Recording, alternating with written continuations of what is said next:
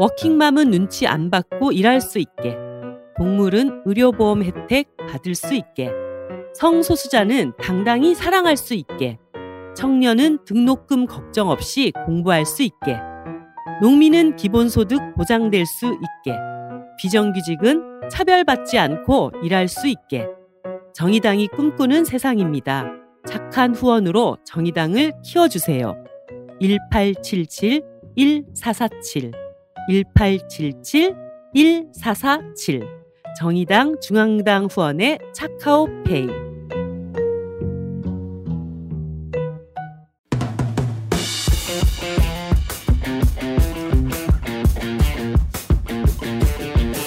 색다른 아재들의 통하는 팟캐스트 유유상종. 안녕하세요 강상구입니다. 진짜 오랜만에 모든 멤버가 다 모였습니다. 아 반갑습니다 어, 오늘 오신 분들 차례차례 소개해 드리도록 하겠습니다 어, 호가 바뀌었어요 평풍 김종대 의원님 뭔 중풍 걸렸어? 왜 평풍? 중풍 전에 평풍이 아, 평지풍파 예. 안녕하세요. 입만 열면 사고 치는 김정대 의원입니다. 아니 근데 뭐 좋은 얘기도 많이 하시잖아요 아니 그것도 사고예요. 그러니까 정치권 전체로 보면 예. 아, 우리가 보기에 좋은 얘기고 예. 네. 그리고 정치인은 욕을 먹는 직업이라는 걸 제가 다 작년에 이미 깨달았어요. 아, 예. 예, 그건 마다 하면 안 됩니다. 네, 알겠습니다. 두려워하면 안 돼. 네. 잡드 배성훈 박사님 오셨습니다. 잡스러운 뜨내기 여러 가지 일을 마- 같이 하는 음. 뭐 김여정 자세에 대해서도 언급할 수 있는 어 그래요. 그 얘기 좀 이따 좀 해주세요. 네. 음, 잡드입니다. 배상훈이라고 합니다. 아 네. 반갑습니다. JP 이종필 박사님 오셨습니다. 네, 브런치 먹으면서 여전히 나라 걱정하고 있는 JP 이종필입니다. 네. 이거를 그- 계속 밀고 있는데 네, 아무도 기억 아무런. 반응이 없죠. 아니 네. 반복 효과로 각인을 시켜요. 저는 그러면 각인 됐어요. 네. 근데 요즘 사람들은 JP가 누군지 잘 모르지 않나요? 아 그래요? 네. 음, 음, 그렇구나. 삼김 시대 한 축을 담당했던 네. 그 김종필 음. 예 옛날에 그 저기 자민련 뭐 이제 만드시고 뭐 총재 이런 분이죠. 네, 네, 네. 네. 또 국무총리 저 때는 이제 국무총리는 이분만 하는 줄 알았어요. 아 그렇죠. 네. 그렇죠. 계속 했으니까. 대통령은 박정희고. 네. 네, 그 저랑 이제 이름만 같고 한자는 이제 필자가 좀 달라요, 사실. 아 예. 뭐 그래도 JP입니다. 어디 BTS 이런 데서 찾아보세요. 그, JP 를. 그분 요즘 많이 아프신 것 같아요. 그러니까요. 아 네. 그렇군. 예, 어, 요즘 사람 같으면 JP 그럼 JP 모건 은행 생각. 음. 그래서 아, 학교 네. 다닐 때는 제 주변 사람들이 이제 제 본명을 부르기보다 JP라고 너무 많이 부르셔가지고 아 실제로 그랬습니다. 네, 실제로 그래서 어, 누가 이제 제 본명을 부르면 저도 깜짝깜짝 놀랐어요. 음, 아 이게 얼마 만에 듣는 내 이름인가. 역시 상김 시대를 풍미했던 네. 세대답습니다. 그랬었죠. 연식이 나오죠 여기서. 예. 김정대 의원님은 어 아쉬운 일이 있었다고. 삼지연 아, 악단. 그 북한 예술단 그 네. 공연을 못 갔어요. 네. 각 당에 표 한 장씩 줘. 한 장씩. 아, 진짜 아. 내가 이 정부에 대해서 제일 서운한 게 이 점이에요. 음. 표안 준 거. 예, 이정미 아. 대표 한 사람 갔어요. 음. 그 아쉬웠다 이거죠. 아, 그렇게 좀 우리 당의. 평화본부장님 아니십니까? 내가 지금까지 이거 성사시키려고 얼마나 우리가 응원 많이 했어요. 음. 아 특별히 한 건 없고 응원을 한 거죠? 아, 응원했죠. 아, 응원. 아니 우리가 응원을 그렇게 했는데 표 한 장. 우리가 주고. 김여정 온다고 그때 네. 저- 그때 방송에서 얘기했잖아요. 네. 김여정 네. 온다고. 예. 그런데도 인심했어. 아, 자한당 그 의원들 아무도 안 갔는데 그 남은 표라도 주지. 그 실제 안 갔죠. 안 갔죠? 그러면 표 한 장이 남았네요. 아, 아, 두 장이 그 남은 거죠. 두 장 남았을 거예요. 아, 두 거기는 장. 크니까. 그렇구나. 예, 예. 음. 어, 그것도 어느 놈이 채 갔는지 보이지도 않아. 아, 음. 이건 뭐 이런 것도 교섭 다음부터 단체. 드네요. 예. 비교섭. 비교섭 단체 예, 서로. 이거 분명히 기억해야 됩니다. 다음에는 내가 조금 봐줄 일이 있을 때 참고할 거예요. 예, 그 레파토리가 아주 좋았다고 얘기를 들었어요. 아, 전뿅 갔어요. 동영상 네. 보고 뿅 갔어. 우리 우리 아재들은 음. 어, 제2에게부터 나오는데 그 북한이 부르니까 느낌이 달라. 저는 남자는 배 여자는 한군. 음. 네. 그것도 네. 거의 반 죽여. 네. 그래야지 뭐. 그 음악이 7080. 네. 아, 7080. 예, 네. 7080으로 깔아 7080 콘서트. 네, 7080 콘서트 한 거죠. 7080을 브로드웨이나 네. 어디 런, 런던의 뮤지컬 본고장에서 보는 듯한 느낌. 네. 예, 뭐 40대 아. 후반에서 50대 위안 공연이었는데 그렇습니다. 우리 가요. 무대나 왜 7080이 좀 차분해요. 네, 네. 그렇죠. 약간 처지는 맛이 있어요. 아, 그걸 다시 좀 센, 재해석해서 세게 북한식으로. 그러니까 이 바이브레이션을 넣어서 네. 어 하니까 오 그 노래가 다 신곡 같아. 아, 예. 그래서 저는 뭐 그냥 시선이 떨어지지가 않아 컴퓨터에서. 아. 예, 하루에 매일 들어요. 안 간 게 확실하네요. 컴퓨터를 보고 예. 컴퓨터로 이거 동영상을 그러니까 보시면서 갔으면 기절했을 거예요. 아니 보통 그 국내에서도 음악 프로그램 이렇게 인기가 뜨면 음원 차트 석권하고 뭐 이런 경우 있잖아요. 그렇죠. 이것도 음원 내고 이러면 참 좋을 것 같은데. 어 아니 지금 조회수 많이 올라가고 있어요. 네. 예, 그래서 좀 대대적으로 틀어잡기지 뭐. 아니 그리고 저기 서울 공연에서 현송월 단장이 직접 노래를 아, 불렀다고. 직접 저도 아, 그 장면 봤습니다. 하더라고요. 네. 잘 모르겠던데 북한 노래 같더라고요. 음. 북한 노래라고 그랬어요. 좋았어요. 네. 네. 백도할라는 내조고 그거 말씀하시죠. 네. 네. 아. 아는 노래세요? 아니 모르죠. 누구를. 누구를 모르면서. 누구를 것처럼. 좋아하려고. 어디서 오셨어요? 아. 아무튼 뭐 다음 다음 공연 때는 네. 김종대 의원님이 꼭 가실 수 있도록 앞으로 이제 뭐 이런 기회가 많이 있지 않겠습니까? 바랍니다. 북한에 가서라도 볼 거예요. 네. 네, 알겠습니다. 어, 배상원 박사님은 언론에 또 연락을 그러니까 이제 받으셨다고 뭐 들었습니다. 사고가 나면은 연락이 오는데 네, 이번 연락은 뭐였죠? 이번 연락은 왜 김여정 부부장이 왜 이렇게 꼿꼿하냐. 음. 그래서 이제 보통 이제 이 보수 언론에서 김여정 부부장의 그것을 이제 씹으려고 이제 백 인터뷰를 따르는 거거든요. 아, 그래서 그- 근데 조금 부하가 걸리고 그래갖고 음. 근데 이제 국민일보하고는 간단하게 그 그냥 음. 농담 삼아 얘기를 했어요. 뭐라고 하셨습니까? 그러니까 이제 어.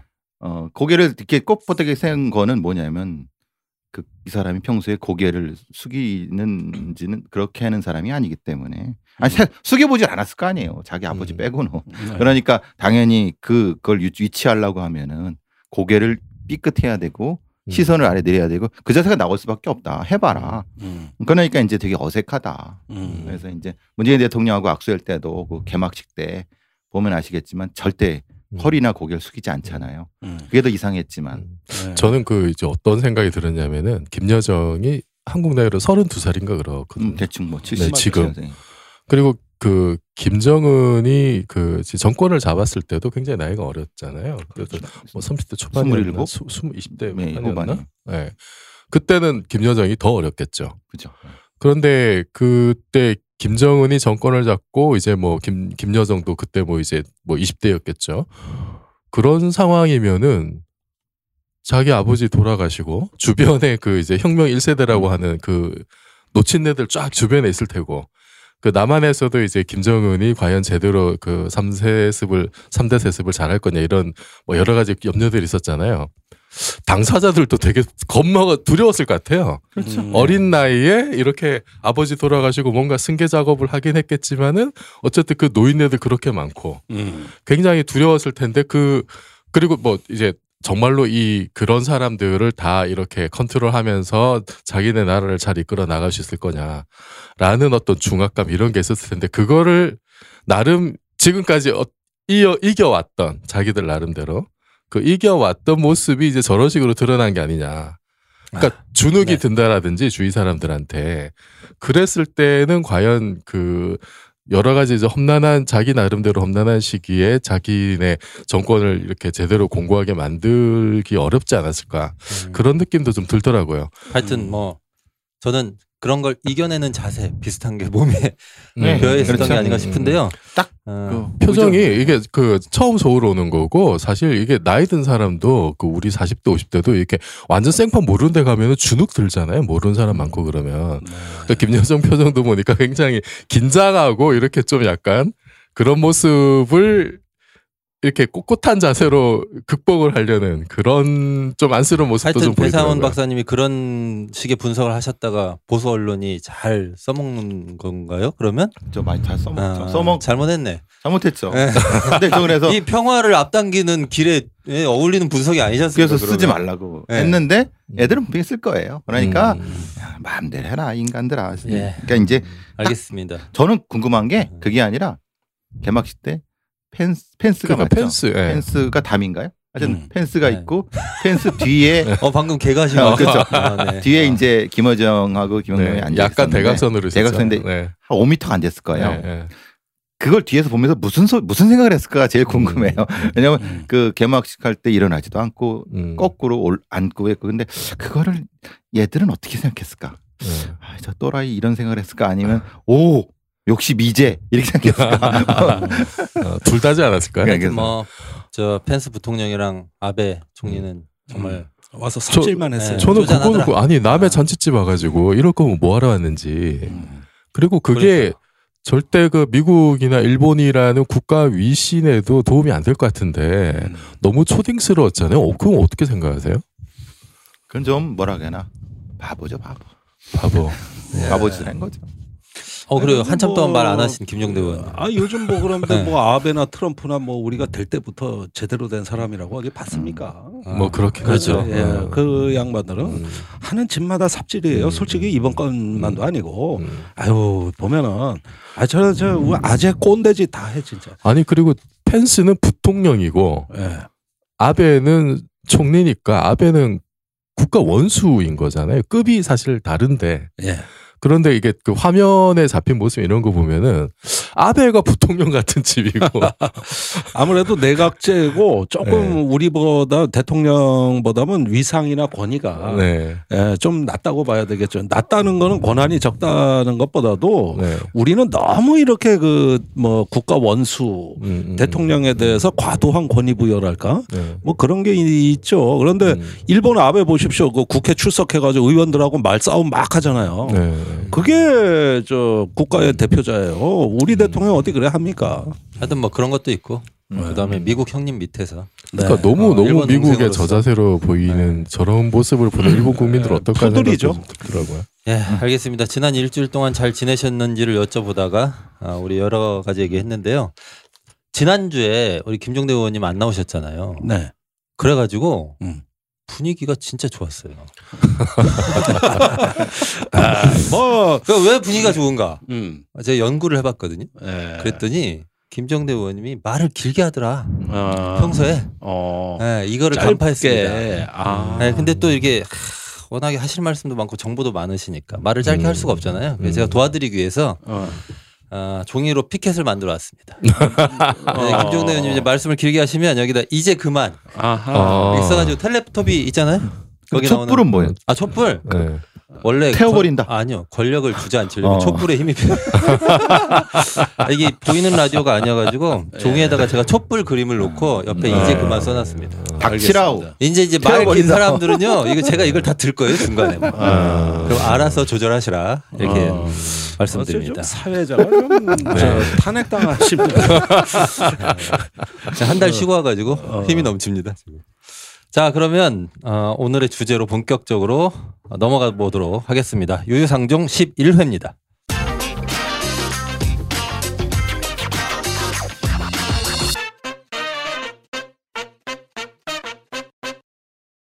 심상정 의원의 폭로로 은행권 채용 비리가 본물 터지듯 쏟아지고 있습니다. 우리은행, 하나은행, KB국민은행을 시작으로 대구은행, 부산은행, 광주은행까지요.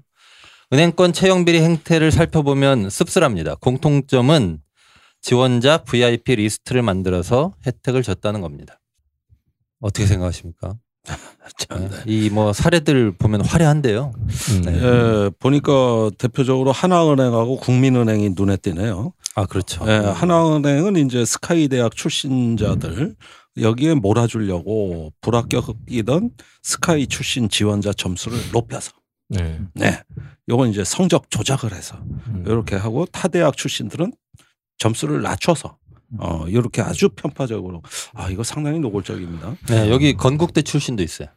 네. 음. 건국대 교수 아니십니까? 네, 그렇죠. 이정필 박사님. 네, 네, 그렇습니다. 이 시스템 자체가 여기 앞에는 학종이 들어가야 됩니다. 음. 학종으로 인해서 이, 이 스카이 대학에 들어온 애들이 실력이 없으니까 음.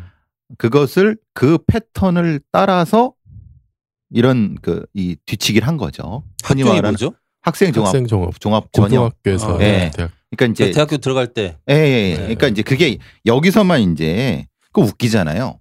어, 스카이 대학 애들은 그래도 실력이 있을 텐데 왜 뒤치기를 해? 음서 제도가 뭐야라고 할 텐데 이걸 이해하려고 하면은 학종을 이해해야 된다는 거예요. 이게 학종으로 뒷, 뒷구멍으로 들어오거나 음. 이렇게 들어와서 그 대학으로 간 애들을 이렇게 뒤치기를 하는 거예요. 그러니까 그 매- 앞에 패턴을 이해해야지 이 근데 패턴을 제 아는 거죠. 생각에는 스카이 대 학생이라고 다 그렇게 또 막 학종 말고 뭐 그렇게 온다 하더라도 별로 똑똑하지 않아요, 그러니까 사실은. 제 말, 제 말씀 은 네. 뭐냐면 이걸 단순히 여기서만 보는 게 아니라 이게 음. 한 시스템에 연결돼 있다는 거예요. 왜냐하면 이 학교에 있는 스카이 대학의 입시 저기 그 뭐라 저기 뭐 취업 담당자들과 음. 이 연결된 브로커들 음. 이 삼각 시스템을 이해해야 된다는 거예요. 이게 그냥 되는 것이 아니라 브로커들이 또 이걸 이걸 이제 일정 정도 이 리스트를 가지고 돌아다니는 거죠. 아니 중간에 브로커가 있어요. 예, 이건 브로커가 있습니다. 그래서 리스트라는 게 있는 거예요. 그러니까 음. 이제 이거를 이, 이 스카이 대학 뭐 하여튼 뭐 어떤 그, 그 대학에서 이걸 이렇게 높이려고 이렇게 하는 그런 작용들에 음. 어, 암- 알게 모르게 로비가 들어가고 그 로비에 따라서 이렇게 되는 것들이 다 연결된 거지. 이게 결국 뭐 이거 구조적인 문제이고 하, 은행권이라고 하는 것이 그런 거예요. 하나은행만 문제가 아니라 모든 은행에 다 문제가 있는 거죠. 근데 심상정 의원께서는 이제 어, 금감원에 그걸 가지고 이제 분석해 보니까 이렇게 나와 갖고 된 거잖아요. 마찬가지입니다. 이게 전체적으로 출신자들을 올리고 기본적으로 이 올리기 위해서는 전제는 뭐냐면은 어, 이 간부들 특히 간부들? 간부들 예. 그러니까 뭐 여기 저기 국민은행 같은 경우는 그이 회장의 증손녀를 음. 뒤, 뒤치기를 한 거고 또 이제 조금 더 안 좋은 경우는 그 노조와 일종의 그 이면 단체 협약을 해갖고 밑에 있는 거를 또 뒤치기를 하고 이런 것들이 이건 이건 뒷얘기로 많이 됐던 거죠. 그러니까 음. 어, 저 이 말도 참 마음에 안 드는데 SKY 스카이라고 보통 하잖아요. 음. 네. 그 학교 출신들의 이 취업률을 높이기 위해서 그렇죠. 음. 브로커들이 활약을 하고 있고 그렇죠. 그게 다 은행이나 뭐 이런 곳하고 연계돼 그렇죠. 있다는 거죠? 그렇게 되는 거죠. 그러니까 은행이 알아서 스카이를 너무 사랑하고 막 좋아가지고 좋아해서 다른 대학은 절대 우리 회사에 들어오면 안 돼. 이래갖고 막 알아서 하는 게 아니라 그렇죠. 그런 이 일종의 이 삼각 네트워크가 작동하고 이- 있을 것이다 이렇게 보시는 거죠. 그렇죠. 음. 아까 학종이란 말 나왔는데 어, 아마. 네. 청취자 중에는 이해 못하시는 분들 계실 거예요. 지금- 그거는 조금만 더 설명이 네. 필요할 것 같아요. 지금은 학 대학교를 종합 전형인가요? 그렇죠. 네. 대학교를 네. 가는데 예전 같은 경우는 저 같은 경우는 뭐저 뭐냐면 학력고사 그리고 다음은 뭐 수능 이런 음. 것들이 그러니까 시험을 봐서 가는 것이 일반화됐다고 생각하시지만은 어느 순간부터 시험보다는 그러니까 굉장히 이상한 전형들이 있습니다. 뭐냐면 무슨 상을 받았어요. 어디 가서 발명품 상을 받았어요. 그걸 가지고 대학에 가요. 그리고 네, 그런 각종 전형 각종 네. 전형들이 있으니까 있죠. 시험 안 보고 저 시험 보고 근데 음. 그거를 돈만 내면 만들어 주는 데가 대치동에 널려 있단 말이에요. 아. 네, 그러니까 그래서 학종의 문제가 그거거든요. 음. 아 그러니까 학종을 통해서 돈 있는 사람들의 자녀들이 예. SKY에 들어가고 그렇죠. 음. 그다음에 이분들이 예. 어 그다음 루트로 이렇게 올라가는 예, 거죠. 그 은행 등 예. 좋은 기업에 그렇죠. 또 들어가는 그리고 일종의 통로가 이렇게 통로가 되고 고등학교 때부터 좀 마련돼 있는 그렇죠. 거다 이렇게 보시는 거죠. 만약에 어, 그렇습니까? 저- 예. 아. 그리고 뭐 보신 거 얼마 전부터 어, 굉장한데요? 말씀 드신 거지만 교수가 자기 논문을 쓸 때 자기 자녀를 쓱 끼워 넣잖아요. 예. 왜 끼워 넣죠?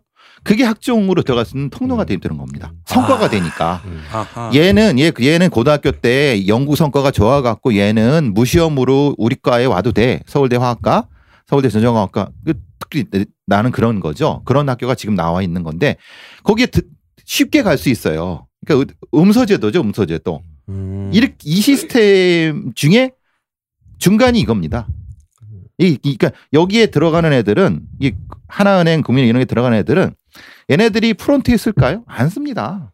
얘네들은 또 본점에서 중요한 직책을 맡고 거기서 또 뭐가 되냐면 바로 간부로 돼갖고 바로 넘어가는 겁니다. 아, 이 시스템이 그냥 쭉 연결되는 거예요. 그러니까 이게 그러니까 이게 흔히 말 한국 지금 이 현대판 음서제도라고 하는 게 바로 그겁니다. 아, 이거 어릴 아. 때부터 예, 예. 예. 성인이 될 때까지 평생 그렇지. 서비스 시스템 같은 게 그렇죠. 이렇게 쫙 갖춰져 있는 예, 약간 머리가 모자라는 출세길 쭉. 그렇죠. 머리가 좀 되는 애들은 로스쿨로 가는 거고 모자란 애들은 조금 이런 데로 가는 거고.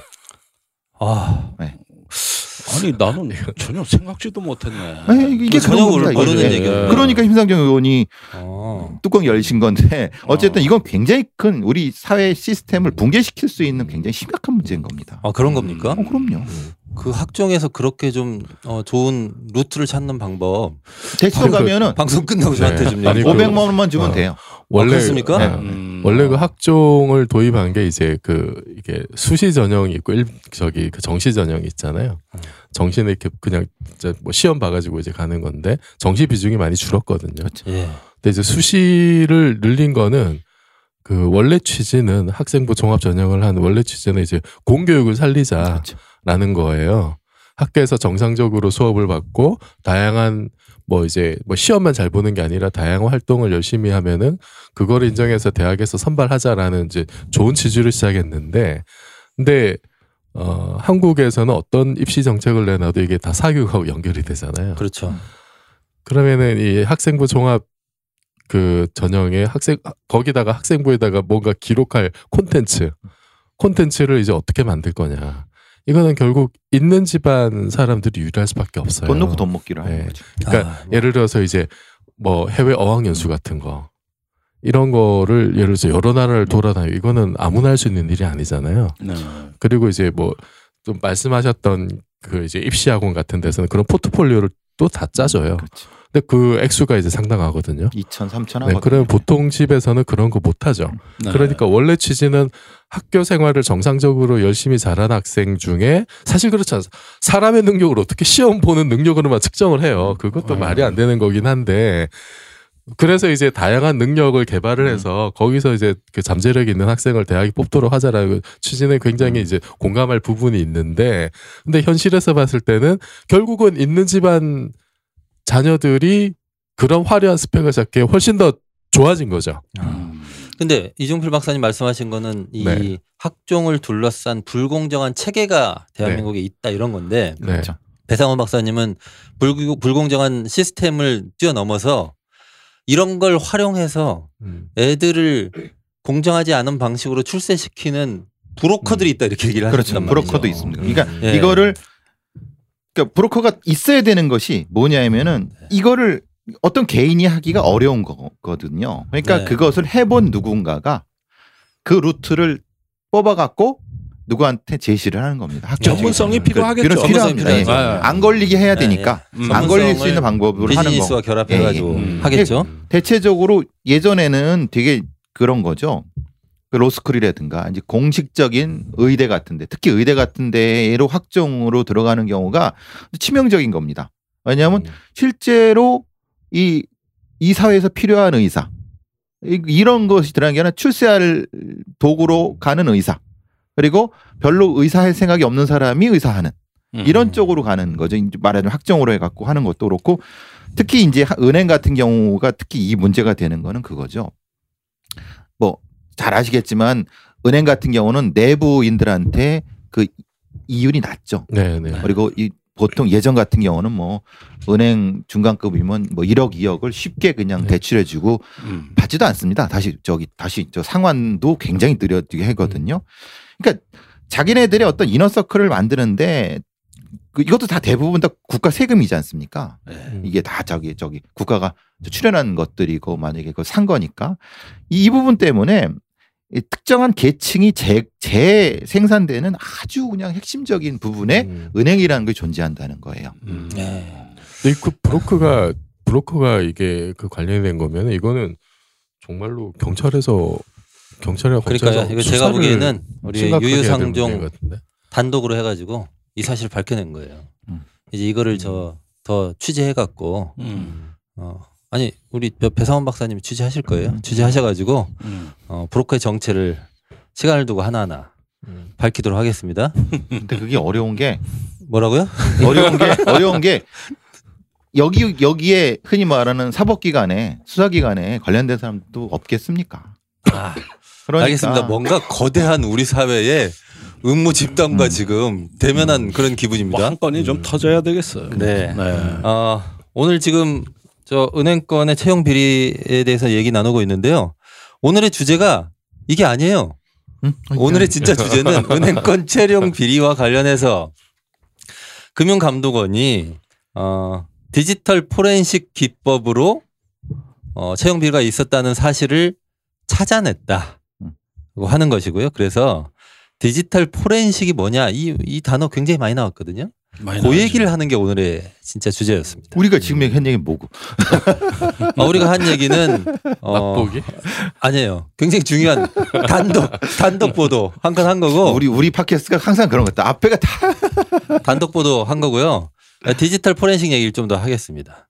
다만 어, 브로커 얘기는 굉장히 새로운 얘기라서 어, 앞으로도 좀 관심을 가져야 되겠다 이렇게 좀 생각하고요. 디지털 포렌식 오늘의 주제입니다. 어, 디지털 포렌식이 뭐냐? 이거 누가 얘기해 주시죠? 아니 뭐 배 박사님이 하셔야지. 어, 오늘은 배 박사님이 완전히? 예. 디지털 포렌식은 네. 말 그대로 말 그대로 이제 그 세월호 참사를 생각해 보시면 됩니다. 세월호 참사 때 우리 아이들이 가지고 있던 휴대폰이 바닷물에 잠겼지 않습니까? 그럼 거기에는 칩이 있어요. 그럼 칩이라는 것에 데이터가 있겠죠.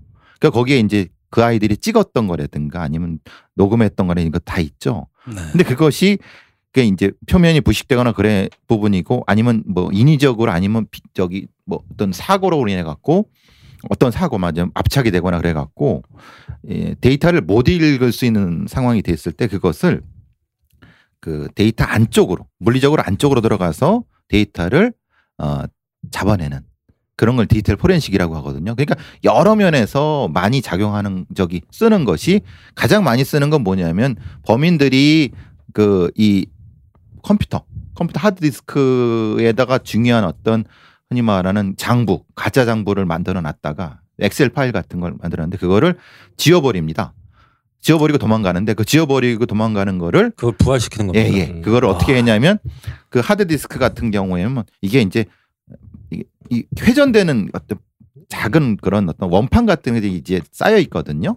네. 그거를 일일이 다 핀셋으로 다 드러내 갖고 일일이 다 그냥 그 저기 공과 일 그런 걸 다 뽑아내는 작업들 그런 거를 디지털 포렌식이라고 하는 거죠. 아, 음. 그런 거 디지- 포함해서 이거 포함해서 또뭐 이제 핸드폰 핸드폰에 네, 네. 있는 그 이 여기 저 저장 장치 포함해서 이런 것들을 다 그 데이터를 뽑아내는 작업을 digital forensic이라고 그. digital forensic 수사가 효과를 많이 봤어요.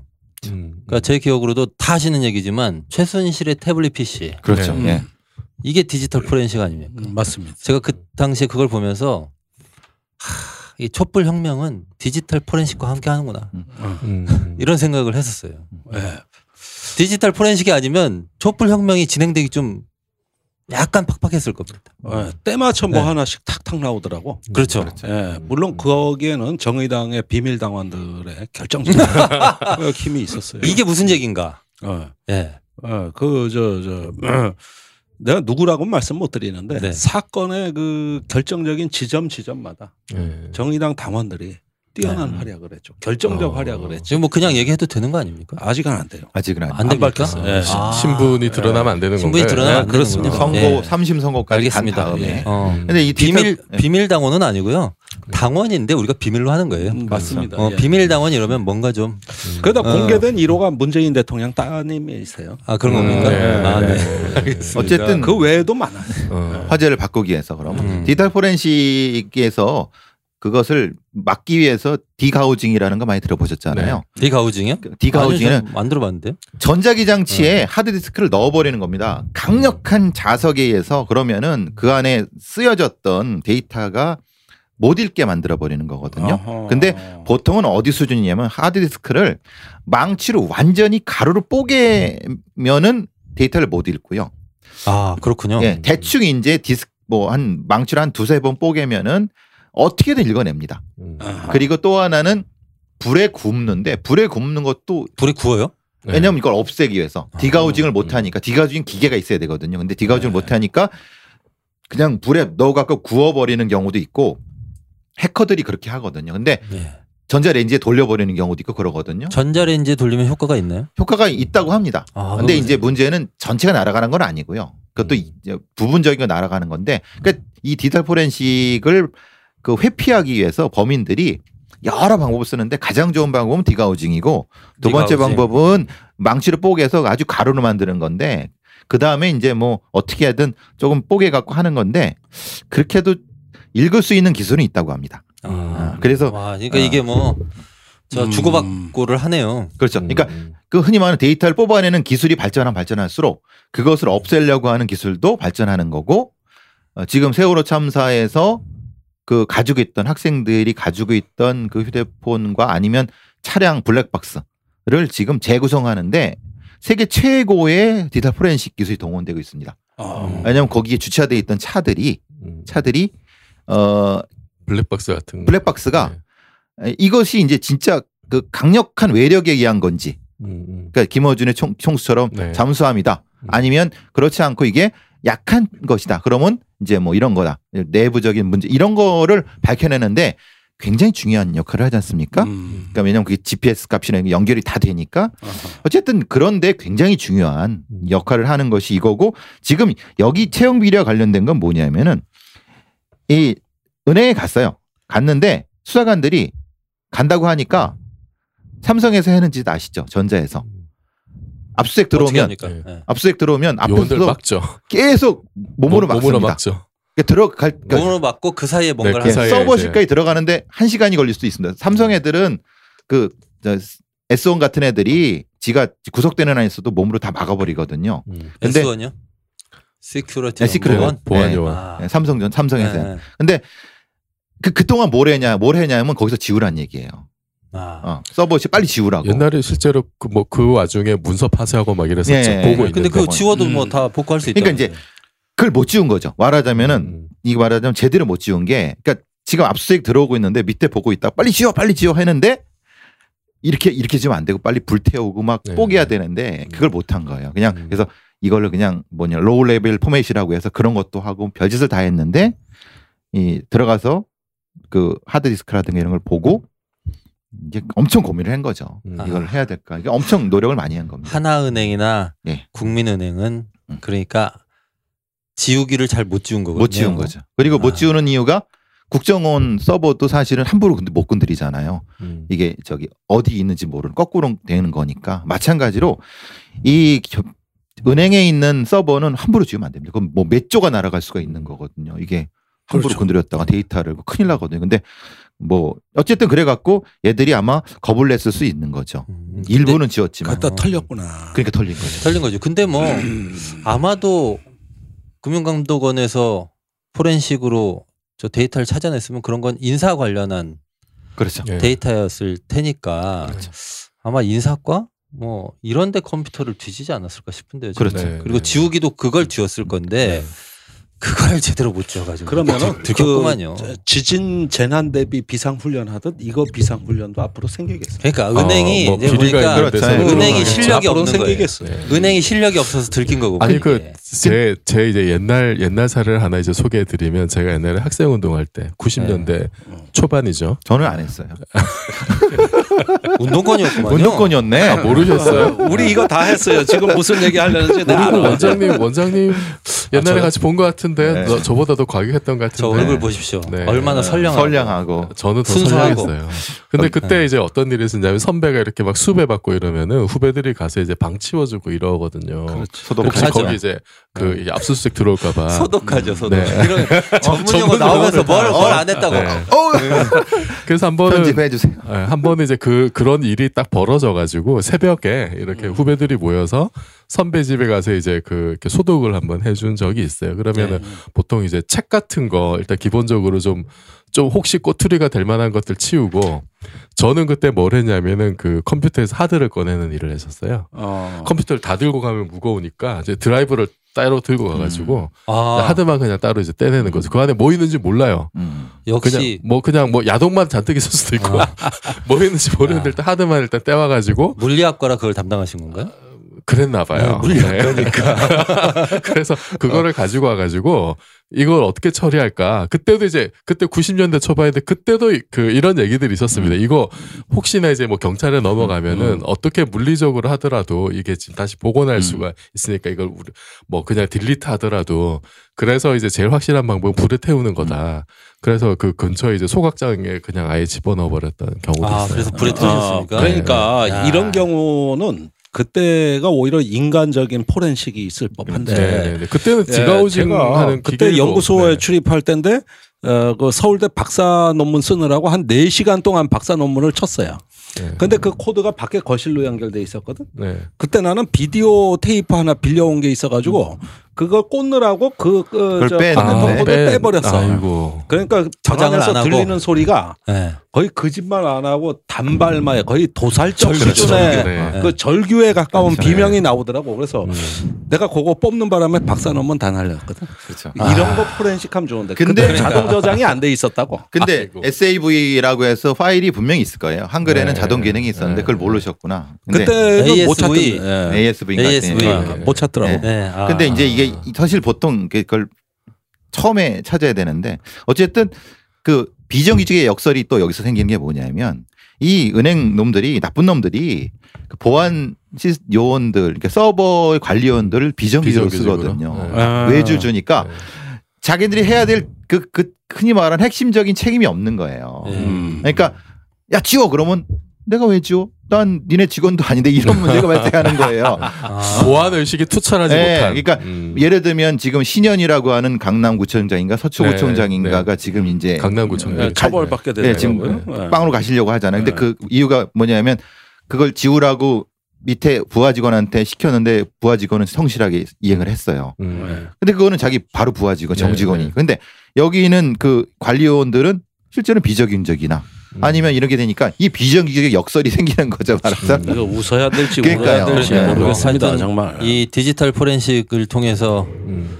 특히 작년 촛불 이후로 하여튼 우리가 몰랐을 수도 있는 많은 일들이 드러나고 있어요. 그 저는 디- 생각나는 게 뭐냐면 그 오늘 동아일보인가요? 저 어, 박근혜 대통령이 음. 국정원 특수활동비 네. 그 36억 뭐 36억인가요? 음, 갖다 썼던 거 그 돈이 저기 뭡니까 주사 맞고 기치료하고 뭐 이렇게 쓰였잖아요. 난방비. 아, 예, 예. 네. 그게 이제 대북 공작금이라고 하는 게 밝혀졌어요. 아. 네. 음. 국정원 그러니까, 대북 공작금. 예, 예. 네. 국정원 대북 공작금을 갖다가 이제 어, 어, 옷 사고. 기치료하고 옷 어. 사고.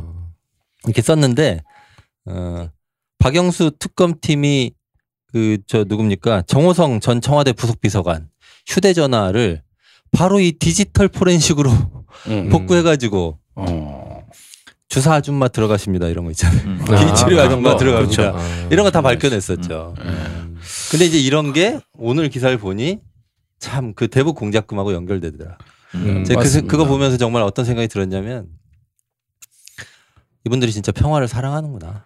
음, 대북. 공작금을. 대북 공작금을 어, 어, 어. 네. 북한과의 긴장을 어, 음. 고조시키는 그럴 수도 있는 대북 공작으로 안 쓰고 어, 대통령 주사 놓는 데 쓰고 이렇게 몸 가꾸시는. 아, 몸 가꾸시고 대통령 어, 건강을 위해서. 여기도 주사 파네. 예. 음. 아 이런 하여튼 뭐- 아재 개그는 좀 아, 자, 오늘 좀 심각해. 제가 아까 피켓 이제 그만 이거 말고요. 아재 그만 이렇게 아재 그만. 이거 이제 만들어가지고 아재 보겠습니다. 여기다 예. 점 하나만 붙이면 돼. 아, 배상원 박사님은 막 지금 자기가 여기 아재 그만을 써서 오라고 하는데 본인이 가장 아까부터 아. 잘못하셨어요. 네. 예, 예. 자, 오늘 디지털 포렌식 수사와 관련해서 이런저런 얘기를 좀 해봤는데요. 시간이 빨리 흐르고 있습니다. 네. 어, 우리가 오늘 또 다룰 두 번째 주제가 있어요. 디지털 포렌식 얘기는 요 정도로 좀 하고요. 사실은 어, 우리가 이 어, 디지털 포렌식 얘기를 쭉 하긴 했지만 어, 중요한 건 사람들이 그렇게 공정한 사회, 뭐 부정과 비리 없는 사회 이런 걸 염원하는데도 여전히 은행 등에서 채용 비리가 횡행하고 아까 말씀하셨던 것처럼 정말로 그 과정에 브로커 같은 것들이 개입다면 개입돼 있다면 어 진짜 문제인데 그게 하- 정말로 그럴 듯하게 들릴 정도로 이 사회가 여전히 개선해야 될 게 많다고 하는 점입니다. 아, 그 은행만 요즘에 그럴까? 올림픽 아 은행 어, 은행만 그런 거 아니겠죠. 저는 네. 예, 그런 생각도 사회 많이 전체가 들고. 그럴. 거고요. 그리고 그 올림픽 하면서 그 네. 남북 그 아- 여자 아이스하키 단일팀 만들 때 왜 젊은이들의 기회를 뺏어가냐 공정한 기회를 음. 그런 논란들이 되게 많았잖아요. 네, 그 말이 이해가 가죠. 되게 많이 네. 이제 대대적으로 보도를 해서 저 사람들이 언제부터 20대 관심 가졌다고 저러나 싶을 정도였는데 네. 대신에 채용비리 사건 보면 이게 직접적으로 그 문제잖아요, 사실은. 그렇죠. 근데 상대적으로 이런 데는 또 관심 없어요, 보수 언론이. 음. 근데 아 이거는 저도 이 보면서 굉장히 좀 가슴 아프더라고요. 네. 아 이게 정말 그 뭐 뭐 지방대 출신이나 사회적인 어떤 그, 그 출발선이 이제 다르게 지금 자리 매개짐이 돼 있잖아요. 우리 사회에서 그렇죠. 그런 분들이 보면은 이건 정말 그분들 가슴을 찢어내는 거거든요. 이게 제가 어디서 보니까 건대 학생들 중에 네. 어떤 학생들은 하도 열받아 가지고 네. 그 건성. 인터넷에 썼더라고요. 네. 네. 하나 하나은행 하나은행 계좌를 없앴어요. 음. 이런 작은 저항들. 네. 음. 그럴 만하죠. 카드를 이거는. 부러뜨렸어요. 네. 네. 아, 저 저도 이제 개인적으로 예전에 이제 여기저기 그 대학 그 교수 임용 이렇게 이제 지원을 하면 그러면은 좀 납득이 되지 않는 이유로 이렇게 네. 좀뭐 탈락되거나 이런 경우들도 있었거든요. 아, 네. 그 본인 얘기하시는 거예요 지금? 네. 그건 외모 때문에. 그거는 뭐 우리가 좀 봐야 되고요. 어쨌든 우리 사회 불공정함이 만연한 건 확실하다. 작년에 정의당 대선 TV 광고 중에 출발선이 다르다 편이 있었어요. 보셨는지 모르겠는데, 봤어요. 네, 그 애초에 저 앞에서 출발하는 사람이 있는 거예요. 뒤에서 출발하는 사람이 있고, 어, 청년들에게 공정한 출발 기회를 주기 위해서 당이 더 노력해야 된다는 생각이 들고요. 작년 광고가 또 떠오릅니다. 특히나 제가 그때 그 광고를 만드는데 책임자였기 때문에 또 떠오르고요. 자, 두 번째 그치, 주제. 네, 제가 홍보 본부장이었습니다. 음. 두 번째 주제 넘어갈게요. 어, 네, 어, 과학 전문 방송 유유상종입니다. 오늘 다룰 두 번째 주제는요, 레일건입니다. 음. 최근에 중국 해군 상륙함에 전작이 레일건으로 추정되는 물체가 탑재된 사진이 인터넷에 떠돌았습니다. 이게 진짜 레일건이라면 중국은 해상에서 레일건 체계를 시험한 최초의 국가가 됩니다. 각국에서 레일건 연구가 진행 중인데 실제로 테스트한 경우는 없다고 그러고요. 탑재해서 테스트한 경우요. 오늘 레일건에 대해서 이야기를 좀 해보도록 하겠습니다. 이종필 박사님. 네. 이게 레일건이 뭡니까? 어, 대포인데요.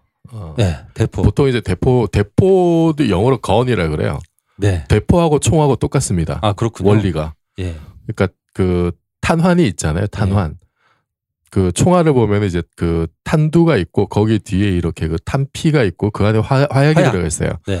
그래서 화약이 폭발하면서 그 폭발력으로 탄두를 밀어내는 게 이제 총알의 원리예요. 네, 그렇죠. 그러면 그 탄두가 금속성 탄두가 그 인체에 그 물리적인 타격을 줘서 뚫고 들어가가지고 이제 상해를 입히는 예. 요게 이제 기본적인 그 총탄의 개념인데 대포는 그냥 그게 더 커진 거예요. 아 그렇죠. 그래서 대포는 포탄이 있고 그 뒤에 이제 그 장약 화약을 많이 집어넣어 가지고 그 화약의 폭발력으로 이제 그 밀어내는 거죠. 요게 이제 아, 큰 대포. 총이 네, 대포군요. 큰 총. 그래서 그냥 음. 영어로는 다 gun이에요. 예. 대신에 이제 미사일은 뭐냐면은 미사일이나 로켓은 날아가는 물체 자체가 연료를 가지고 있는 거고. 예. 엔진이 있죠. 네, 엔, 엔진. 그걸 이제 엔진이라 그러죠. 부스터가 네. 있는. 네, 부스터나 엔진 이런 게 비행체 자체가 그런 어떤 추진력을 가지고 있는 게 미사일이나 로켓인데 건이라고 하는 거는 그런 건 없는 거예요. 날아가는 물체에 그런 게 이제 없는 추진체가 없는 거를 보통 이제 건 총탄이라고 하고 그래서 지금까지 이제 그 대포라고 하면은 그 포신 안에다가 이제 화약을 넣고 그 화약이 폭발할 때 추진력으로 그 포탄을 밀어내는 방식인데 요거를 전자기로 바꾼 거예요. 전자기로 바꿨다. 네, 화학 추진력을 화학적인 어떤 그 추진력에서 전자기적 추진력으로 바꾼 게 이제 레일건이에요. 아, 자이로 그렇게, 드롭 보셨어요? 어, 전자- 놀이기구 놀이기구 놀이공원에 놀이공원의 드롭. 자유로 드롭. 네. 예. 뚝 떨어지다가 갑자기 탁 서버리는 거 있잖아요. 예, 예. 그게 다 전자기력이에요. 똑같은 네. 네일건의 아, 원리예요. 어우. 네. 그거는 멈추게 하는 거고 네. 네. 이. 경우에는 네, 네. 저 전자기로 철갑탄이 나가는 거예요. 네. 그러니까 자체 화약이 필요가 없죠. 네. 전자기력으로 자석의 힘에 의해서 이제 철갑탄이 네. 발사가 되는데 그 속도가 음. 발사 속도가 초속 8km입니다. 초속 8km. 가장 빨라요. 그러면 미사일 뭐 대포보다 빨라요. 초속 8km요. 예, 그게 저기 아까 탑재가 한안돼 있다 그랬는데 2km 정도. 아니 8km 까지 2km는 일반 총알이 2km지. 초속으로. 네. 아, 그렇습니까? 예, 일반 저기 네. 저 기관총 같은 거, 네. 벌컨포 같은 거. 네. 예, 그게 2km 나가요. 음. 초속. 아, 이거는 그거보다 아니, 한 서너 배가 빨라요. 이게 사실 어. 초속 몇 킬로 이러면 잘 감이 안 오고요. 어. 그리고 아까 전자기력 이렇게 네, 말씀하셨는데 그것도 감이 잘 안 와요. 일단 그 일단 네. 음속의 몇 배입니까? 음 지금 그 실험한 게 예, 그 예. 마하 7. 마칠. 네. 이게 좀 더 감이 오지 않나요? 그렇죠. 네. 마칠. 아, 네. 우리 아니, 그 어지- 통과했다 어지간한- 빠른데 어지간한 전투기보다 빠르다 그러죠. 어지간한 어. 전투기보다 아 니 네. 빨라요. 그리고 네. 이미 이게 그 DDG 1000라고 미국의 구축함 예, 예. 줌왈트에 줌왈트, 그 네. 탑재가 설치돼 됐어요. 아, 탑재가 거죠. 됐습니까? 네, 탑재가 됐고 네. 그 재작년에 한민구 국방장관이 미국을 방문합니다. 음. 그때 시험 장면을 공개하죠. 네. 아. 우리한테. 예, 그래서 실제 발사 장면이 나왔어요. 아니 그 제너럴 포드 항공모함에도 이게 들어가 있지 않나요? 항공모함 최신형엔 들어갑니다. 네, 그러니까 제너럴 예, 포드. 아니 그러니까 그러면 이게 그럼 실전에 배치됐다 이렇게 봐도 되는 건가요? 아니 그런데 그 네. 아까 말씀드린 DDG 1000그 음. 저기 줌왈트 줌왈트 구축함의 경우는 세 대밖에 안 만들었습니다. 예. 그러니까 아직 양산에 들어간 게 아니에요. 아, 대량 생산에. 그렇군요. 그러니까 실전에 배치는 됐지만 음. 지금 그 운용 단계는 이제 정착됐다기보다는 음. 하나의 어떤 시험 운용 단계라고 보면은 됩니다. 이게 제너럴- 미국의 현재까지 네. 상황이에요. 제너럴 음. 포드가 작년 7월인가 취역했어요. 예. 거기 이제 이게 탑재돼 있다고는 하는데 음. 근데 그 미국에서는 이제 작년 똑같은 2017년에 이게 비용이 너무 많이 드니까 예. 좀 이거 안 했으면 좋겠다는 의견들이 나오고 있는 아, 상황이에요. 아 니 그러면 네. 그 다음 얘기를 하기 전에 아까 음. 전자기력이요? 네. 전자기적인 전자기. 방식으로 음. 이 쇳덩어리를 보내는 거죠. 예, 쇳덩어리를 보내는데 그 전자기적인 방식이라고 하는 게 뭡니까? 전자기적 방식이 자석이 자기 부상 열차 뭐 이런 겁니까? 그렇죠. 네. 어. 자석이 있는데 예. 자석이 NS 급 예를 들면 NS 네. 급과 이제 플러스 마이너스 뭐 이런 그거 두 가지가 있다고 하면은 그것을 가속시키면 가속시키면은 이게 밀려나잖아요. 밀려나는 걸 가속시켜서 팍 나가게 하는 거예요. 맞아요. 예를 그 들면. 좀 더 자세하게 말씀드리면 그러니까 모터 모터가 아니, 그런 거잖아요. 그런 그런 거하고 네. 조금 뭐뭐 네. 물론 모터가 네. 뭐, 그거를 이렇게 편 거라고 세- 이해하면 되나요? 뭐 그거랑 비슷합니다. 예, 예, 네. 예. 근데 그 어떻게 돼 있냐면 이제 젓가락이 예. 쇠 젓가락이 두 개 쭉 이렇게 있어요. 예. 그 위에다가 이제 그, 그 금속성 총알이 올라가 있는 거예요. 예. 그리고 그 젓가락 그 두 젓가락에 전류를 반대 방향으로 흘립니다. 아, 그러면은 그 젓가락이 떨어져 있는데 쇠로 된 총탄이 올라가 있으면 전류가 흐를 거 아니에요. 예. 그럼 전류가 이렇게 쇠 젓가락을 타고 총탄을 타고 다시 다- 반대쪽 젓가락으로 흐르겠죠. 예. 그렇게 이제 전류가 흐르는 경우에 예. 어떻게 되냐면 그 젓가락 주변에 자기장이 생겨요. 예. 자기장이 이제 반대 방향으로 전류 방향이 반대니까 서로 반대 방향으로 자기장이 생기고 예. 그런데 그 총탄에는 또 전류가 흘러요. 네. 그 주변에 자기장이 있는데 전류가 흐르면은 그러면 얘네가 힘을 받아요. 그게 아. 이제 유- 그 로렌츠 힘이라고 합니다. 로렌츠 아. 힘. 로렌츠 힘이가 아마 여러분 그 뭐 플레밍의 뭐 오른손 법칙, 왼손 법칙 이런 거 들어보셨죠? 예. 들어는 봤습니다. 네, 이게 그 우리 지난 시간에 이어서 네. 방금 그렇죠. 로렌츠 법칙이요? 네. 예. 로렌츠 힘이라고 하는 아, 게 로렌츠의 있어요. 힘. 로렌츠 힘. 예. 이게 뭐냐면은 전기를 가진 애가 자기장 속에서 움직임에 힘을 받아요. 네. 그 수직 방향으로. 네. 어. 그래서 그 원리에 의해서 그럼 총탄이 젓가락 위에 올려져 있는 동안에 전류를 흘려주면은 계속해서 추진력을 받는 겁니다. 계속해서. 아, 수직 방향으로 추진 네, 힘을 수직 방향으로. 받으니까 네, 그래서 그 방향을 조절하면 이제 그 앞으로 앞, 나가- 앞으로 나가게. 돼요. 근데 이게 그 화약식 그 대포하고 뭐가 다르냐면 예. 아까 말씀드렸죠 화약식 폭약은 포탄 포신 안에서 화약이 한 번 터지면 추진력은 터질 때 한 번 맞는 거잖아요. 네. 네. 그러면 포신을 통과하는 동안에 추진력이 없는 거예요, 사실은. 예. 처음 터질 때 추진력만 받고 가는 거지. 예. 그런데 이 그 전자기식 레일건은 포신을 떠날 때까지 떠날 때까지 계속 계속 추진력을 힘을 받는 거예요. 받는군요. 그러니까 힘을 계속 받는다는 건 가속을 계속 받는 거예요. 음. 그래서 포신을 떠나는 순간에 엄청난 속도를 얻게 되는 겁니다. 아니 그러면은 네. 무서운 무기인데. 무서운 아니 이게 그 어, 앞으로 기존 재래식 대포의 종말을 예견하는 무기입니다. 아 그렇습니다. 아, 이것이 일반화되면은 기존 대표가 이제 소용이 없어져요. 그리고 가지고 미국에서 그 서드 옵세 스트레티지라고 3차 상세 전략이라는 용어가 있어요. 3차 상세. 예. 음, 지금 전략. 저 미국이 걸프전 때 그 저 독보적으로 갖고 있던 기술 네. 예컨대 GPS 위성 함법 네. 뭐 음. 정밀 무기 또 뭐 스텔스 전투기 예, 이런 종류의 그때 처음 선보인 걸 지금 중국이 다 갖고 있습니다. 음. 한 개도 아. 안 빼놓고 네. 다, 다 따라왔어요. 그러니까 다시 격차를 불, 보이기 위해서 내놓은 게 한 여섯 가지가 되는데 그 중에 뭐 수중 잠수전 탐지 기술 또 6세대 스텔스 기술 이런 게 있지만 가장 야심적으로 내놓은 게 레일건입니다. 그래서 이거를 줌 왈트 구축함에 탑재를 해가지고 중국에 슬쩍슬쩍 보여준 거예요. 네. 이제 격차를 다시 20년 이상 벌리겠다. 그러니까 중국이 또 만들었다는 거예요. 이것도 중국 건 진짜인지 몰라요, 사실은. 근데 미국은 이걸 시험을 계속 보여준 겁니다. 그렇게 해서 요 레일건이 탑재된 구축함이 배치가 되면은 이게 위력이 너무나 강하기 때문에 일단 그 그러니까 네. 왜왜 이게 위력이 큰지를 좀 좀 더 자세하게 들여다 보면요. 여기 일단 뭐 포신의 10m, 포탄 무게가 10kg 정도인데 이게 이제 가장 중요한 게 이제 탄속. 얘가 날아가는 아, 속도가 속도. 예, 음. 마7 정도 마 지금 칠, 그마 이게 칠, 팔. 2010여 년대 음. 그 나왔던 실험 결과예요. 마7 정도고 이게 그 시속 7,200km예요. 그러면은 요게 이제 그 유효 사거리가 200km입니다. 이게 지금 네. 감이 안 오실 텐데 보통 그 한 포 사격을 하면 그거 사거리가 몇십 킬로예요. 길어봐야 음. 100km 안 나옵니다. 그죠? 그렇죠. 100km 안 나오는데 이건 이제 200km 200km 다. 유, 유효 사거리가 서울에서 대전 넘어가 서울 대- 서울 전주 정도 돼요. 전주 정도 되는 그런데 이게 시속 7,200km니까 서울 전주 간 거리를 100초 안에 갑니다. 그냥 슉 가는 아, 거예요. 100초 안에 굉장한데요. 가. 네, 100초 안에 가고 최대 사거리가 350km인데 450km 정도까지 되는 걸 개발하려고 그래요. 450km. 450km면은 어느 정도냐면은 항공모함에서 전투기가 한번 떠가지고 작전하는 작전 반경이에요. 그렇죠. 대략. 아, 음. 그러면 굉장히 그거를. 지금 그냥 대포로 하겠다는 거고 이게 이제 분당 발사 속도가 이제 그한 10발 정도 목표로 하고 있고요. 엄청 이게- 많은 네. 겁니다. 이게 지금 왜 왜 왜 이게 그 위력적이냐면은 우선 그 파괴력이 이제 속도가 크다는 거는 여러분 그 어, 물리 시간에 한번 기억나실 텐데 운동 에너지가 2분의 1 mv 제곱이에요. 아, 네. 질량에 비례하지만 속도의 제곱에 비례합니다. 아, 그렇죠. 속도가 두 배 커지면 파괴력은 네 배가 돼요.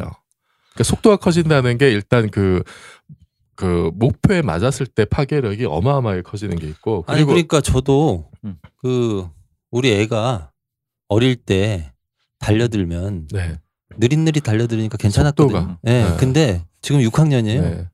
빛의 속도로 달려듭니다. 적절하지 않은 한번. 부딪히면 죽겠어요. 아니 그래서 이게 여러분 그 그런 거지 않습니까 지금? 야구 야구 선수들이 이렇게 그 타격을 할때백 스피드하고 백 중량 따지잖아요. 네.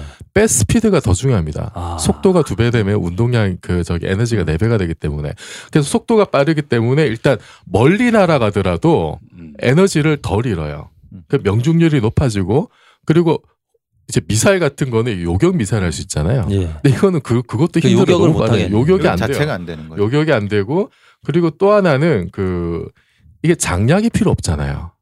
뒤에 하나만 붙는 있고 전기만 화- 화약. 네, 화약이 필요 없으니까 그러면 함정에 음. 함정이나 항공모함에 화약을 안 싣고 다녀도 돼요. 안정성이 커지고 싸고 그리고 공간 활용이 아, 엄청나게 늘어나는 거죠. 안정성이 커지고 싸고 그렇지. 공간 활용이 늘어나고 뭔가 그 효율적이고 친환경적이라는 그렇죠. 생각이 드네요. 화약을 네. 화약을 담는 자리에 네. 화약을 담는 자리에 그냥 이 그 포탄을 더 실을 수 있으니까 그렇겠네요. 그러니까 이거는 그 굉장히 그 저- 지- 전투 지속 능력이 훨씬 더 커지는 거죠. 아니 의원님 이 이거 저 발사할 때 그 밤에 총 발사하는 거 보면 불꽃이 막 일잖아요. 예. 이건 반동도 없어요. 이런 것도 아닐 것 같아요. 아, 반동이 좀 아, 그건. 없습니다. 이쪽 이쪽 반동 커요. 그러니까 가나요? 어, 네, 네. 아니 빠른 속도에 따른 반동은 있죠. 그런데 어, 화염이라든가 그렇죠, 그런 어떤 뭐 여러 가지 그 부수적인 안전에 대해서는 훨씬 향상이 될 거라고 보죠. 화약식보단 덜해요. 아, 그래서 보통 이제 밤에 이렇게 네. 그 화약식 대포를 쏘면은 불빛이나 소리나 이런 것 네, 다 때문에 위치가 보이잖아요. 발각이 되잖아요. 이건 없어. 네. 이거는 없는 정도 없, 없지는 않은데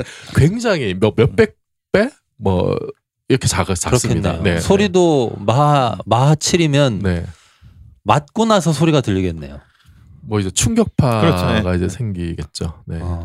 아 그런데 요 부분에 대해서는 제가 말씀을 드려야겠는데 에, 작년에 제가 태평양 사령관을 직접 만났을 때 그때 제가 뉴스에 내보냈습니다마는 이 레일건이 탑재된 구축함을 미국, 우리 미국 에, 제주 기지에 배치하겠다는 언급이 처음 나왔습니다. 에데리스. 네. 아, 그러니까 지금 이것을 한반도에 배치하는 전략 자산 중에 가장 야심작으로 보고 있는데 그때 줌왈트 얘기가 나온 거였죠. 그렇죠. 줌왈트 아, 배치한다는 게 네. 어, 중요하죠. 예. 그때입니다. 작년입니다. 예, 예, 예. 작년 초죠. 그때 해리 해리슨 그 태평양 사령관이 이제 저한테 한 얘기예요. 네. 제가 와서 국내 언론에 다 까버렸어요. 네. 음. 예, 전 그런 거 보안 안 지켜. 어, 알아요. 어, 항상 까버렸는데. 항상 있는 대로 다 네. 까시잖아요. 예, 네. 예, 그랬는데 그때 언론에 안 깐 거 단독 보도 하나 드릴게. 아, 네. 두 가지 아, 자, 용도, 오늘, 예. 어, 두 가지 용도. 오늘 두 번째 단독입니다. 어, 첫 번째 두 가지 용도. 예, 두 가지 용도. 네, 첫 번째 그 단독은 아까 우리. 서해. 쪽으로 그 네. DDG one thousand 줌왈트를 서해 쪽으로 유사시에 전개해서 음. 개성을 비롯한 우리 휴전선 북방에 음. 장사정포와 그 지휘기구를 초토화하는데 이 무기를 쓰겠다. 아, 그렇게 얘기했다고요? 아, 아, 아, 그거 하고 그럴 수 있겠네. 어 이거는 저기 해리 해리슨 사령관의 말이 다 이해가 안 가서 제가 유엔사 관계자를 통해서 저 해리슨 사령관의 말은 어떤 의도냐 그러니까 이러한 용도 그러니까 이걸 대화력전이라 그럽니다. 네, 네. 그래서 왜 그 북한의 핵 미사일 기지를 정밀 타격할 때 북한의 장사정포가 보복할 수 있다. 네. 서울 불바다 만든다. 음. 그걸 못하게 한다는 하는 무기가 바로 요거다. 음. 아 이런 어떤 그 설명이고요. 음. 두 번째는 그 이건 문서상으로 나오는 건데 그 3차 상세 전략에 의하면 미래 레일건을 미사일 방어 무기로도 쓸수 음. 있다고 돼 있습니다. 네. 그러니까 상대방의 그 중장거리 미사일이 날아올 때 어, 골키퍼라고 합니다. 해군 함정에 네. 여러 발의 포를 어, 한꺼번에 발사해 화망을 형성해 가지고 그렇죠. 최후 방어 수단이죠. 어, 화망으로 그 미사일 방어를 한다. 이런 용도로 이 레일건을 쓸 네. 수 있다는 이야기였어요. 그러니까- 그런데 음. 왜안 될까 지금 음. 한 가지 기술적인 난제가 있습니다. 아, 그 강력한 전자기력에 의해서 발사가 되는데 어 안정적이고 지속적인 그 전력 공급 문제입니다. 네. 음. 그 문제가 아직 완전치가 않아요. 이게 전기가 많이 드는군요. 엄청나게 많이 엄청나게. 많이 전압. 들겠죠. 네. 아. 이게 지금 그 소모 전력이 지금 2016년 실험한 거 보면 25 메가와트 정도인데 요게 네. 어, 한 2만 가구의 소비 전력에 해당하는 그러면 그러니까 핵 핵밖에 안핵 추진 네, 핵 추진하는 항공모함에 탑재하는 게 제일 유리하죠. 요거 네. 이제 성능을 향상시켜 가지고 그 전투함, 구축함 이런 데도 실으려고 하는데 그래서 무인 무인으로 하려는구나. 어 그래서 이제 그 이 발전기의 성능에 따라 가지고 탑재하는 음 그 배가 결정이 되는 겁니다. 네. 플랫폼이. 예. 근데 지금 어 항공모함 한 대가 소비하는 전력량이 부산시의 민간 전력하고 거의 네, 일치합니다. 네. 그 정도로 그 항공모함의 어마어마하네요. 발전량이 예. 어마어마하거든요. 예. 그러니까 한 뭐 우리 부산 C급이라고 생각 을 하면 엄청나죠. 음. 어 이런 그 전력량을 굉장히 그 순간적으로 강하게 공급을 해주고 또 이게 순차적으로 계속돼야 되는데 워낙 발사 수량이 많고 그 충격력이 강하다 보니까 이걸 전략 무기로 쓸 수 있다는 판단이 최근에 섰습니다.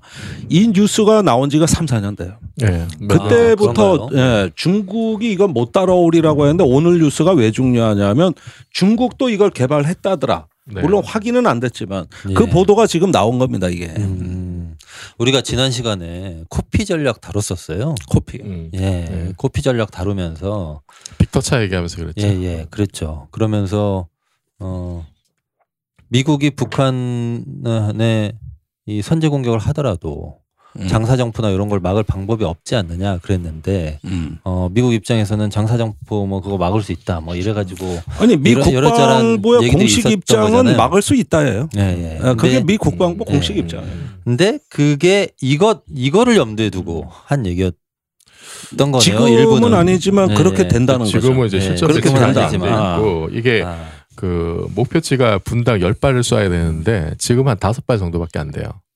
일단은 네. 네. 그런 문제가 있고 또 하나는 이게 그 장점은 아까 여러 가지 말씀드렸는데 단점으로는 아까 말씀드렸듯이 전력이 이제 엄청나게 많이 필요하고 예. 그 다음에 그, 이, 그 반발력도 이제 꽤 있어요. 꽤 있고 그 다음에 이제 발열에 의한 마모나 이제 이- 이런 것도 사실 상당히 크고 요런 것이 좀 개선점으로 이제 그 좀 얘기가 되고 있거든요. 음, 아니 하여튼 그래서 그런 단점에도 불구하고 지금 줌 월트에는 뭐 시험 실력- 운영하고 예, 있습니다. 시험- 이미 탑재가 음, 돼서 시험 있고. 테스트. 예 네. 그리고 이 전기가 많이 어 쓰인다고 했지만 항공모함 음. 등에 탑재하면 이게 충분히 가능한 거잖아요. 그러니까 가능은 한데 네. 이제 그 가성비를 보, 봐야 되는 그렇겠죠. 거겠죠. 그래서 네. 작년에 그 보도 내용이 미 국방부 산하 전략 역량처라는 데서 이제 개발 중단 가능성이 나왔어요. 예. 이게 좀 효율이 좀 그렇다. 어 이게 그 한 발 한 발 쏘는데 들어가는 전체 비용이만 뭐 10억 원 가까이 된다 그래요. 어, 한발 쏘는데? 지금 네, 지금 수준이 예. 그런데 지금 다른 쪽으로 개발하고 있는데 재래식 이제 화약식으로 쏘는 그 탄 중에 이제 극초음속탄 같은 거 예. 이런 거 마하 4 정도 나온대요. 예. 근데 이거는 뭐 한 발당 뭐 9천만 원. 아 그런 게또 어, 따로 어, 있군요. 차라리 뭐 이런 거 좀 더 개발하는 게 낫지 않느냐라는 제안이 이제 들어가 있는 상황이라서 미국은 상대적으로 약간 주춤해 있는 이런 상황에서 중국이 중국이 이제 그 이제 하이양산함이라고 이제 탱크 상륙함이라고 하는데 거기 장착된 사진이 유포가 돼서 어, 그래서 지금 이제 화제가 된 거죠. 음. 군함에 장착된 첫 번째 사례라고 하는데. 그러면 요 얘기만 좀 해보죠. 중국 어, 이 장착했던 레일건 음. 실제로 개발됐다고 보시는 건가요? 중국 국 중국 이제 군부에서 발표한 내용을 보면은 거의 다 미국 기술을 따라잡았고 음. 우리가 계속 투자해서 앞으로 능가할 거다라는 얘기는 하고 있어요. 예. 근데 저는 중국이 유리하다고 봅니다. 아 중국이 유리하다고. 음, 예. 왜냐하면 미국은 이렇게 군사력을 프로젝션 한다 그러죠. 투사해서 투사. 원정 네. 작전인데 중국의 군사 전략은 그 인파이터 같이 어, 기다려서 맞받아치는 거부 전략입니다. 이걸 반접근 거부 전략이라고 하는데 어, 멀리 떨어져서 원정원 미국의 항공모함과 중국의 그 지상 전력의 대결형. 네, 그래서 그렇죠. 미국은 아이사, 아웃사이더 무하마드 알리 같이 싸우고 음. 그 다음에 중국은 조지 포먼 네. 전형적인 인파이터로 싸우는 네. 양쪽의 전략이 다른데 네, 미국은 다 지금 원정 경기 가는 거잖아요. 그 네. 미국이 얘기하는 거는 함정용으로 매치를 네. 항공모함이냐 음. 구축함이냐 얘기하는 것이지만 중국은 그렇게 할 거 없이 서- 도서 지역이라든가 네, 지상에다 박아 내륙이라든가 이렇게 다양한 용도로 그 스펙을 갖다가 완화시키면은 중국이 유리할 수 있죠. 아 그렇죠. 네. 원정 경기 갈 게 아니고 자기 네. 땅에서 네. 하는 거면 자기 땅에 무기 네. 박아놓고 할 수 있다 이런 거죠. 그렇습니다. 그러니까 이걸 반접근 거부 전략으로 음. 썼을 때는 미국 같은 경우엔 본토에서 이거 써먹을 일은 없단 말입니다. 그렇죠. 그러나 네. 중국은 본토에서 써먹어야 네. 되거든요. 그러면 지정학적인 여건이 다르고 이럴 때 약간의 기술이 라도 있으면 중국이 1단계로 카피하고 2단계로 변형해서 예. 더 낮은 스펙으로 써먹으면 되는 거거든. 아, 그러니까 이- 이런 거를 해안에 쫙 박아 놓으면은 미국의 항모 전단이 네. 중국 가까이 이제 들어올 때 사실 좀좀 부담은 되겠죠. 예, 이게 기술이 상용화되는 날이 언젠간 옵니다. 우리가 토마호크나 아파치 헬기나 스텔스 전투기가 나올 때도 원래는 이거 실현되기 어렵다고 다 그랬어요. 그런데 처음에는 성능이 낮은 걸 내놓고 진화적 개발 전략이라고 계속 성능 개량을 해버리면 그게 나중에 명품 무기가 되는 거거든요. 근데 이 레일건은 미 국방부가 지금 여러 가지 논란에 휩싸여 있긴 합니다만은 그 3차 상세 전략의 핵심 무기예요. 음, 이게 그러면 상용화 될 거라고. 언젠간 되죠. 네, 저는 언젠간 될또 하나 이제 거죠. 놀라웠던 게 여기 네. 들어간 그 개발비 10년간 개발비가 1조 4천억밖에 안 돼요. 미국에서요? 네. 음. 어우, 그게 우리, 적은 건가요? 어, 적은 거죠. 네. 우리 우리는 저기- 저기, 4대강 예. 계속 그 얘기 4대강의 제일- 레퍼런스잖아 우리는. 그렇죠. 제일 싼 거. 아. 저기 현대 전투기 중에서 제일 싸게 개발한 게 라팔이나 유로파이터거든요. 예, 예. 그거 100조 들었어요. 달러. 아, 개발비만 아, 아. 생산비 빼고. 제일 싼 것도 개발비가 어, 그 정도 그다음에. 저기 F22 개발한 좋은 기술만 따 가지고 F30을 만들었잖아요. 예. 지금 이거 개발비가 600억 달러가 넘어가고 있는데 음, 20% 30%밖에 테스트를 안 했어요. 음. 그럼 천억 달러 넘어가요.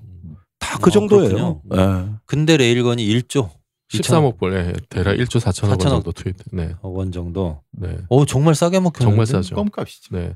음. 그리고 또 하나는 이게 이제 정말로 이제 그 함정에 보편적으로 들어가게 되면 그러면 이 레일건의 성능은 이제 뭐에 비례하냐면 일단 보신의 크기 음. 그러겠지. 길어질수록 이제 길이. 위력이 더 네. 커지겠죠. 예. 그러면은 2차 대전 초반에 이렇게 나왔던 야마토 전함 같은 음.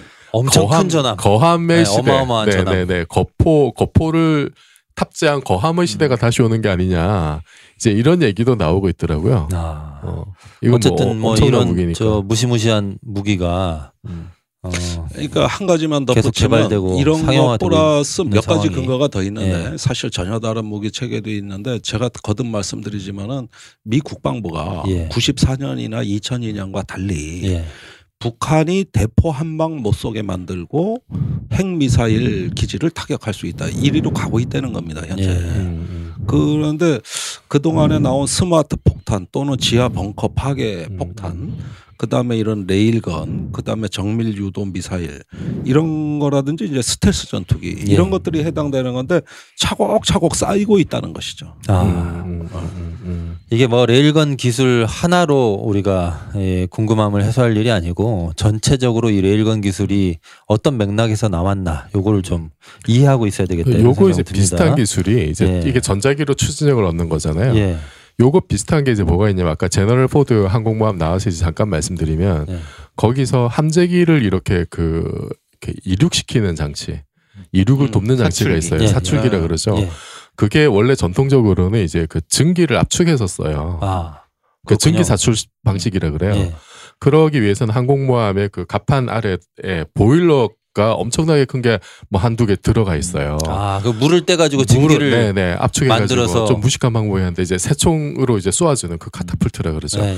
그 증기 사출 방식을 썼는데 예. 지금 제너럴 포드 항모는 요거를 이제 전자기식으로 바꿨어요. 똑같은 거죠. 레일건 아, 같은 그것도 거. 혁명적인 겁니다. 원리가 좀 이- 비슷해요. 아, 그렇겠네요. 지금 네. 증기 사출 방식의 그 캐터펄트도 사실은 미국 한 혼자만 갖고 네, 있는 혼자만. 기술입니다. 네. 아, 전 세계에서? 유일하게. 네, 네, 네. 그래서 프랑스 항공모함에 미국 캐터펄트 가 들어가는 네, 겁니다. 네, 그렇죠. 예, 동맹국에는 제공해주고 네. 있는 거거든요. 중국이 그게 없는 거죠. 지금. 스키 점프 식이죠. 예, 스키 점프. 그래서 스키대 같이 만든 거거든요. 아, 그래서 항공모함 끝이 앞에 이렇게 위로 올라가 올라가 있죠. 위로 올라가 있는 네. 거군요. 그렇습니다. 예. 그 이착륙이 불안정하기 때문에 그 항공모함이 두렵지 않다는 거예요. 네. 아, 그런데 이 저 증기로 하는 캐터펄트가 그래서 항공모함 갑판에 보면은 무슨 그 찜솥 같이 네, 네. 항상 이렇게 김 올라오고 예, 막김 올라오고. 네. 난리도 아니에요 그게. 그 압력밥솥 밥 다될 네. 때 만두집 김간것 같아. 아, 어, 그러네. 어, 네. 맨날 뚜껑 네. 열면 그냥 허해지잖아요. 네. 예, 그거 하고 비슷해요. 그런데 그 자체도 굉장히 이제는 저 안정적인 기술입니다만은 이걸 저 간편한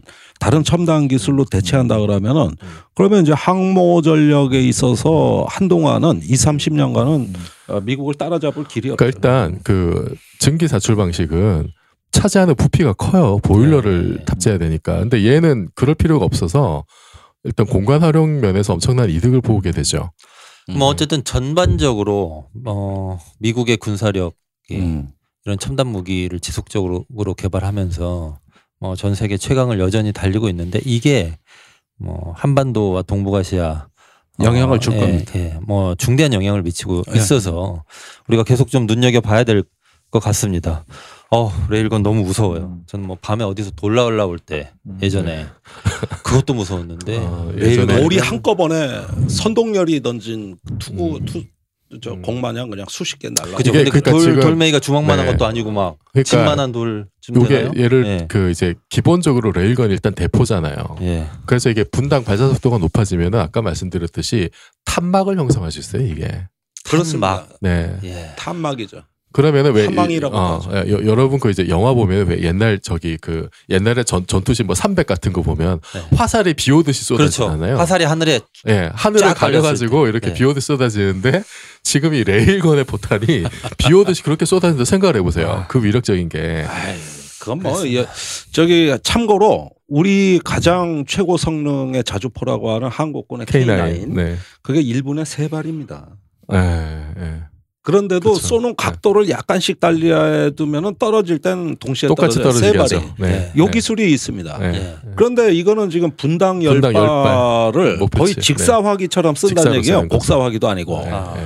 그랬을 때 그 위력은 이제는 저 어, 이 기존의 대포를 다 무용지물로 그쵸. 만들 수 있는. 예, 알겠습니다. 어, 아유 뭐 난 저는 뭐 진짜 막 이런 무기 좀 없이 살면 안 되나 이런 생각이 하, 간절하게 듭니다. 자, 윤상종 11회 1부는 여기까지 해야 될 것 같습니다. 고맙습니다. 내일 다시 찾아뵙겠습니다.